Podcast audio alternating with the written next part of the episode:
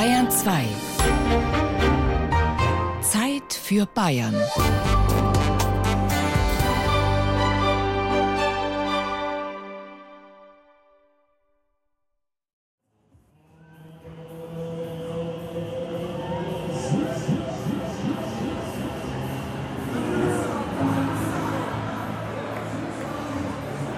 Das Münchner Oktoberfest, größtes Volksfest der Welt.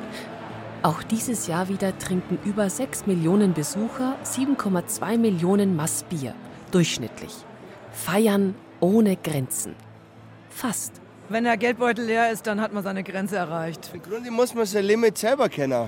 Ja. Entweder man ist Profi oder nicht. Also ich kann da so viel sagen, ich kenne meine Grenzen, ich weiß, dass ich nicht am Berger liege, sondern dann, wenn ich besoffen bin, heimgehe. Meine Grenze maximal, wenn ich einen guten Tag habe, sechs Mast, das war's dann auch.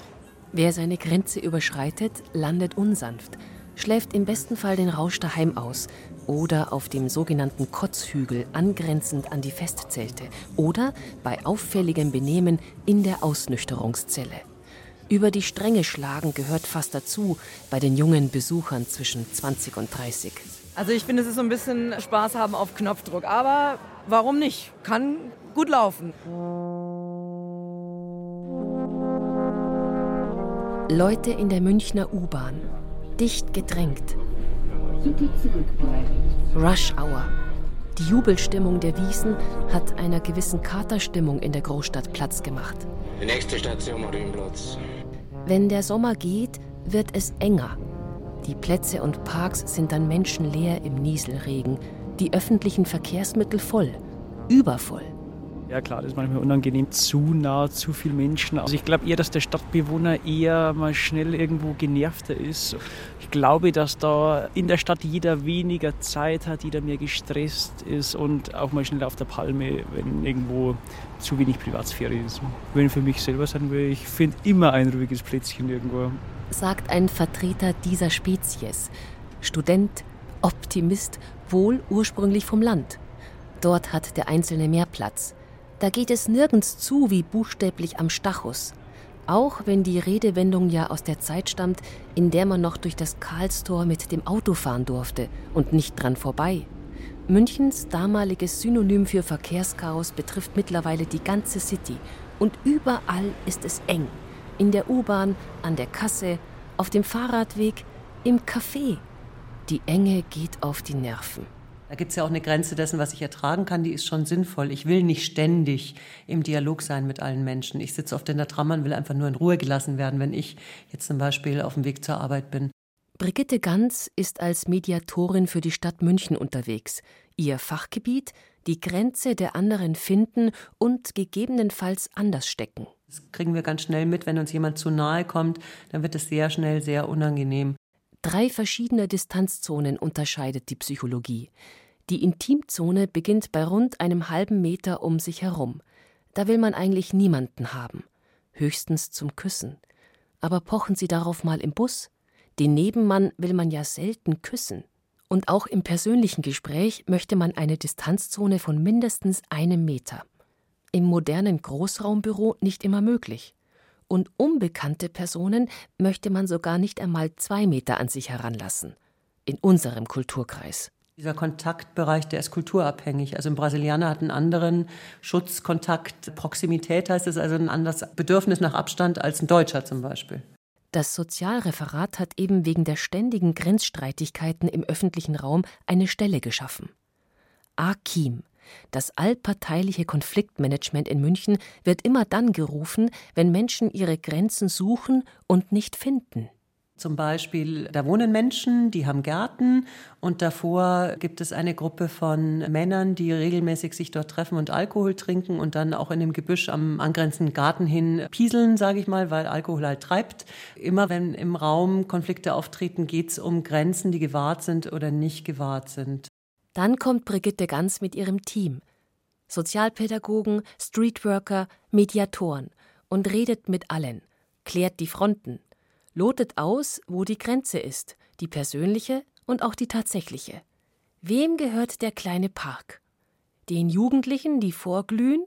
Den Alkis, die hier schon immer waren? Den Anwohnern, die den Lärm von beiden auch nachts noch durchs Küchenfenster hören? Den Hundehaltern? Den Kindern? Den Yogis? Wir sind auf den Dialog angewiesen, das ist einfach so. Die Welt verändert sich einfach rasant und die Menschen kommen nicht hinterher und mir fällt nichts anderes ein als reden. Was, wenn der öffentliche Raum so aussieht, als wäre er offen, aber privat ist? Und dann nicht einer Hausgemeinschaft gehört, sondern drei. Und das noch auf begehrtem teuren Grund in München. Im Neubaugebiet am Ackermannbogen haben sich eine Baugenossenschaft und zwei private Baugemeinschaften getraut. Drei Mehrfamilienhäuser mit acht, 50 und zehn Parteien teilen sich einen Hof, stehen in U-Form auf dem Grundstück, das nicht allen gemeinsam gehört, sondern jedem zu einem kleinen Teil. Also anfangs war es ganz spannend, weil da ging es um die Wege. Wie werden die Wege geführt? Und da gab es dann ähm, auch mal einen Vorschlag von den Nachbarn, dass ein Weg bei uns über die Terrasse geht. Aber das ist ja jetzt bei uns keine Eingangstür, das ist ja die Terrasse.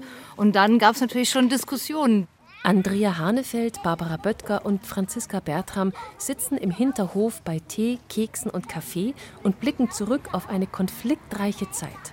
Wir Erwachsene haben schon respektiert, dass es drei Bauvorhaben mit Grenzen sind, die jeweils so ihr eigenes Grundstück haben, wollten aber eigentlich schon was Gemeinsames schaffen. Und dann gab es schon mal so ein bisschen Streit fast, weil die Kinder Fußball spielen, der Ball rüberrollt, es ja keine wirkliche Grenze gibt und den Kindern das ja auch wurscht ist. Dann gab es ein Treffen. Also dieser Wegekonflikt ist tatsächlich beigelegt. Es war am Anfang schwierig und ich habe immer wieder dann auch so eingegriffen. Ich habe dann zum Beispiel einfach mal an so einen Trampelpfad, der so entstand, habe ich dann einfach mal Blümchen hingepflanzt, dass man sieht, hier ist gar kein Weg. Und das wurde dann aber auch tatsächlich respektiert. Also das fand ich dann ganz angenehm, dass es so dann auch geht. Und inzwischen ist es so, dass die Kinder zwar bei uns über die Terrasse laufen und sich da auch verstecken spielen, das stört mich gar nicht. Und alle anderen benutzen die Wege, die man inzwischen sieht ich habe Hemmungen, so nah an die einzelnen Häuser natürlich dran zu gehen. Ich glaube aber, das ist auch ganz gut. Man respektiert den Raum der anderen.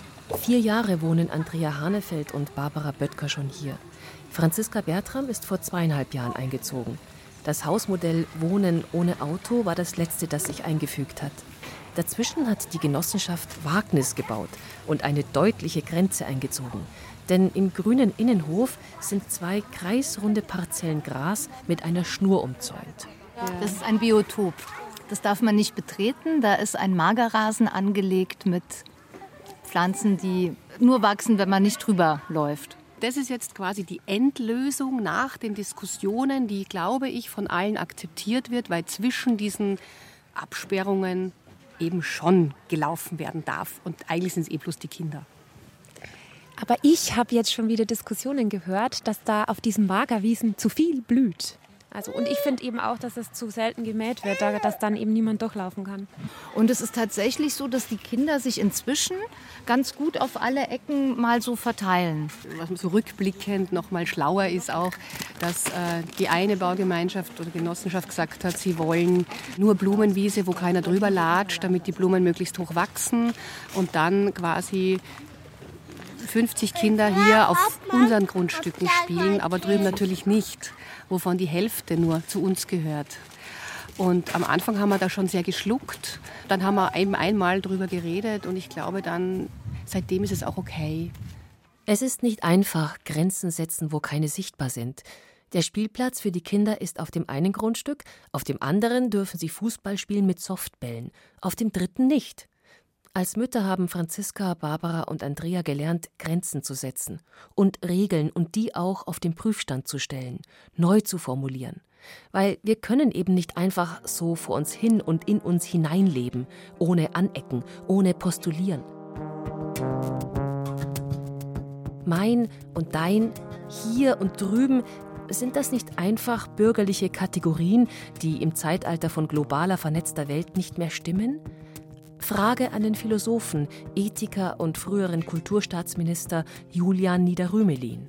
Ohne Grenzen wird alles unübersichtlich. Alles Grenzenlose führt auch zu einer Art Orientierungslosigkeit.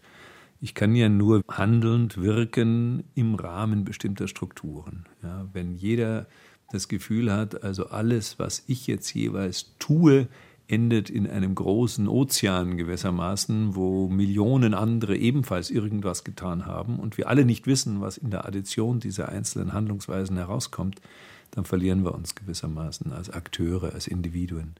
München verdichtet sich, wir haben einen Wahnsinnszuzug, die Räume müssen geteilt werden, gerade öffentliche Räume müssen geteilt werden, da wird es immer enger. Das erzeugt schon Stress und Aggression und die Leute fahren die Ellbogen aus. Eine Beobachtung von Brigitte Ganz, die Menschen auf der Straße bestätigen. Ein junges Pärchen mit Kinderwagen im Univiertel. Grenzen im Zusammenleben braucht es immer. Also ich glaube, daran kommen wir nicht drum herum, wo viele Menschen zusammenleben. Die müssen sich einfach gemeinsam auf einen Nenner einigen, um gemeinsam miteinander zurechtzukommen.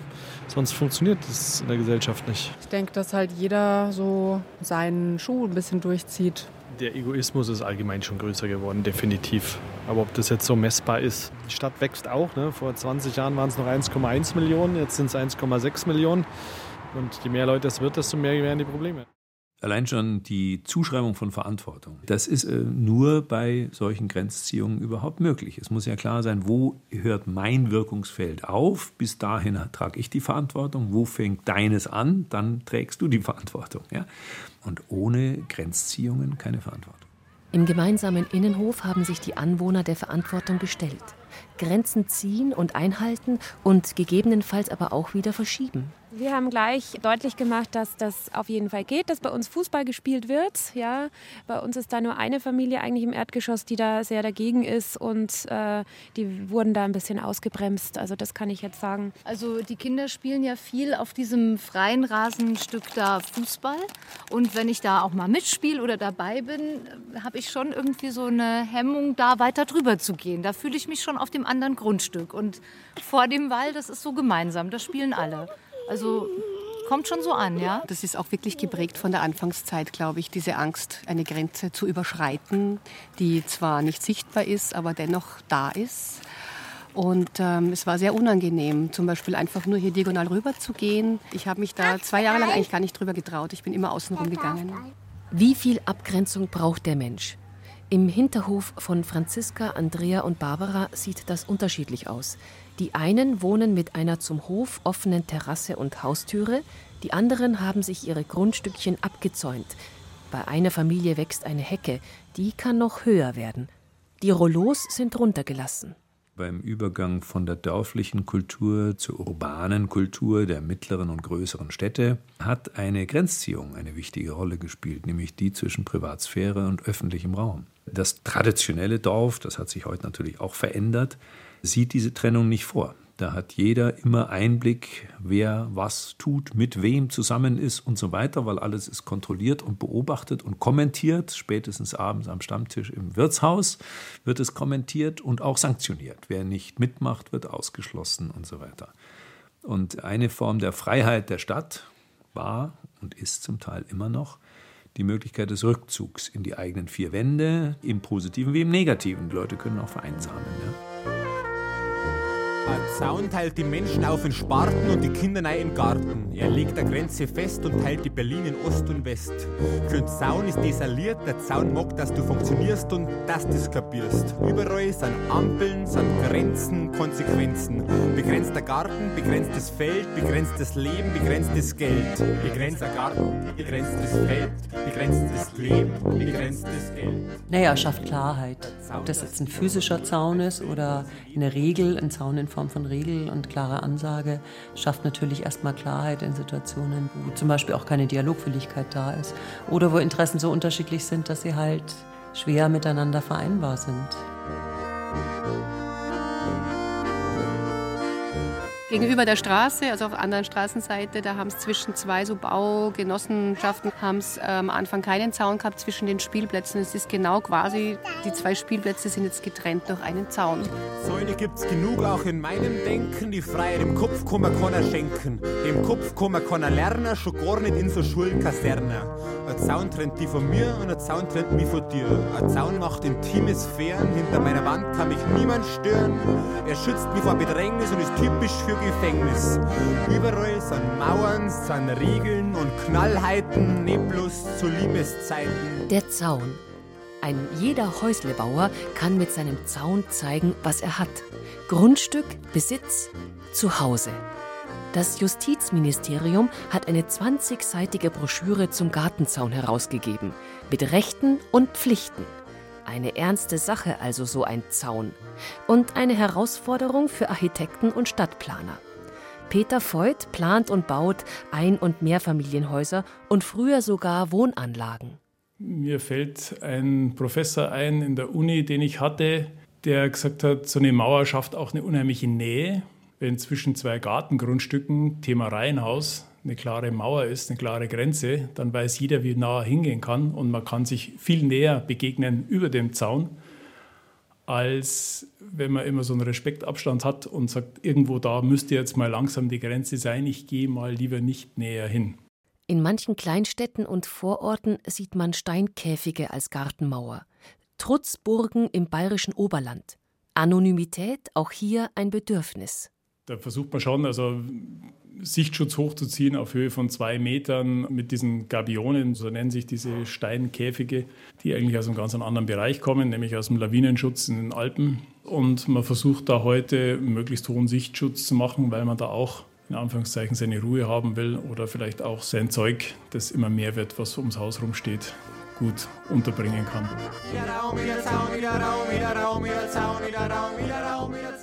Die bayerische Bauordnung regelt millimetergenau, was wohin gebaut werden darf und damit Abstandsflächen. Das aufgeklappte Haus darf nicht bis über die angrenzende Straße gehen. Eigentlich. Peter Voigt lotet die Grenzen aus. Manchmal geht es sich um 25 Zentimeter nicht aus. Dann hofft er auf eine Ausnahmegenehmigung bei der zuständigen Behörde. Doch die lassen sich nicht auf Grenzdiskussionen ein. Wie schön wäre es, wenn wir mehr Gemeinschaftseigentum und weniger Klein-Klein hätten. Mehr physische Grenzen, denke ich, braucht es nicht. Da bin ich eher ein Verfechter von weniger Grenzen, von Shared Space, von Verkehrsflächen im verkehrsberuhigten Bereichen, die von allen genutzt werden, aber mit dem Gebot der Rücksichtnahme. Und da muss man sicher gesellschaftlich dran arbeiten. Das ist in skandinavischen Ländern das überhaupt nicht so vorhanden, das Problem. Die können da sehr viel besser damit umgehen, mit gemeinsamen Gärten, auch bei Siedlungen mit gemeinsamen Wohnungen, die dann für verschiedene Schwiegereltern zu Besuch verwendet werden, gemeinsame Partyräume und so weiter. Das ist bei uns noch sehr in den Kinderschuhen und ich glaube, das müssen wir noch viel mehr üben. Und entsteht nicht gerade Vielfalt durch Grenzenlosigkeit oder durch Grenzsetzung? Ist es sinnvoll, wenn wie in New York Viertel mit Chinesen, Italienern, Iren über Jahrhunderte entstehen? Oder spiegeln diese Grenzen gerade die Unterschiedlichkeit der Kulturen, lassen sie dadurch auch weiter bestehen? Frage an den Philosophen Julian Niederrümelin von der Ludwig-Maximilians-Universität München. Wenn alles ein Einheitsbrei ist, gibt es keine Vielfalt mehr, um es ganz platt zu sagen. Ja? Das heißt, Vielfalt setzt natürlich auch Abgrenzung voraus. Die amerikanischen Stadtplaner, die finden es völlig normal, dass sie eine Art Segregation haben, eine Segregation, die gar nicht erzwungen wird, sondern die sich durch die kulturelle Dynamik ergibt.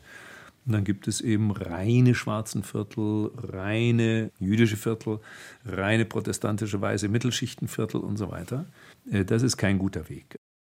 Und auch das Gegenteil, den Schmelztiegel, hält der Ethiker für eine Illusion, die in Europa nicht funktionieren würde. Als Philosoph und Ethiker plädiert Julian Niederrümelin für die Eigenverantwortung in der Politik und damit für Staatsgrenzen. Grenzenlos in dem Sinne, dass wir neugierig sein sollten auf anderes, auch Abweichendes, auch Unterschiedliches. Das ist jetzt nicht die naive Haltung, Sie wissen, da bin ich kritisch, Grenzen öffnen und alle dürfen kommen und das ist der beste Beitrag, um die Welt zu retten oder den Armen zu helfen, weil das schlicht falsch ist. Es kommen nicht wirklich die Ärmsten der Armen, weil die sich das nicht leisten können aus Afrika. Also nicht Grenzen öffnen, aber weltoffen sein. Der generelle Ruf nach Integration ist keine Lösung, meint der Uniprofessor. In seinem Buch Über Grenzen denken gibt Nida Rümelin zu bedenken, dass offene Grenzen das Elend nicht mildern, sondern vor Ort für noch mehr Elend sorgen, weil zum Beispiel die jungen Männer gehen. Eine Lösung muss vor Ort in den armen und kriegsversehrten Ländern selbst gefunden werden. Von allen. Sich einlassen auf die Unterschiedlichkeit der Kulturen, kein Ressentiment, keine Fremdenfeindlichkeit, keine Islamophobie. Also diese Art von Offenheit ist vereinbar damit, dass wir gestalten wollen, wie sich unser Gemeinwesen weiterentwickelt. Die generelle Forderung Grenzen weg, die führt zu einer unkontrollierbaren Entwicklung und auch letztlich zu einer Auflösung aller Unterschiede. Das wäre gar nicht sinnvoll. Kriegsflüchtlinge aus Syrien wollen doch vielleicht keine Deutschen werden, sondern zurück in die Heimat. Auch die Gastarbeiter in den 60er und 70er Jahren haben erst Deutsch gelernt und sich hier zu Hause gefühlt, als die dritte Generation in Deutschland geboren war. Bis dahin war der Gedanke, noch ein Jahr, dann zurück in die Heimat. Zurück im Innenhof. Auch hier wird über Außengrenzen und Integration geredet und darüber, wie das Grenzen suchen und finden für sich und andere das eigene Leben verändert. Man wird schon viel toleranter und gewisse Grenzen muss man sich eingestehen und dann muss man das auch ansprechen. Ja, man wird einfach klarer. Ich lerne immer mehr Leute kennen. ich habe immer mehr zum Quatschen die Grenzen lösen sich auf, ja, wenn man immer mehr Leute kennt. Ja. Ich finde, dass es hier eher geht, andere Leute auch zu integrieren als auf dem Dorf. Auf dem Dorf hat jeder sein Haus mit Garten. Und wenn da ein anderes Kind in einen anderen Garten geht, dann ist es komisch. Ich glaube, es braucht nicht mehr Grenzen. Im Gegenteil, es braucht mehr Offenheit und mehr Kommunikation. Das bekommt man, wenn man einander respektiert. Respekt und Zuhören. Damit versucht Brigitte Ganz, Grenzen zu überwinden oder zu verschieben.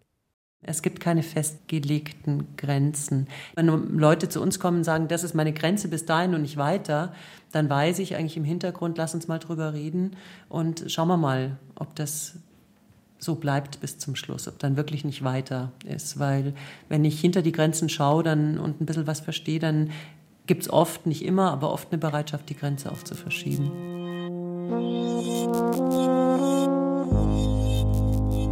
Die letzten Jahre haben uns gezeigt, es ist wichtig, über Grenzen nachzudenken und die eigenen bewusst wahrzunehmen, auch um sie zu verändern. Ein Zaun schafft Klarheit, braucht aber eine Tür. Die sollte offen sein, für Besucher und Neugierige. Manchmal steigt auch jemand über den Zaun, vielleicht nur um den verschossenen Ball wiederzuholen. Grenzen beginnen und enden im Kopf und nicht bei der Passkontrolle. Bis hierhin. Und wie weiter? Wo die Grenze ist, merkt man spätestens, wenn man sie überschritten hat. Dann kann es Ärger geben oder Begegnungen.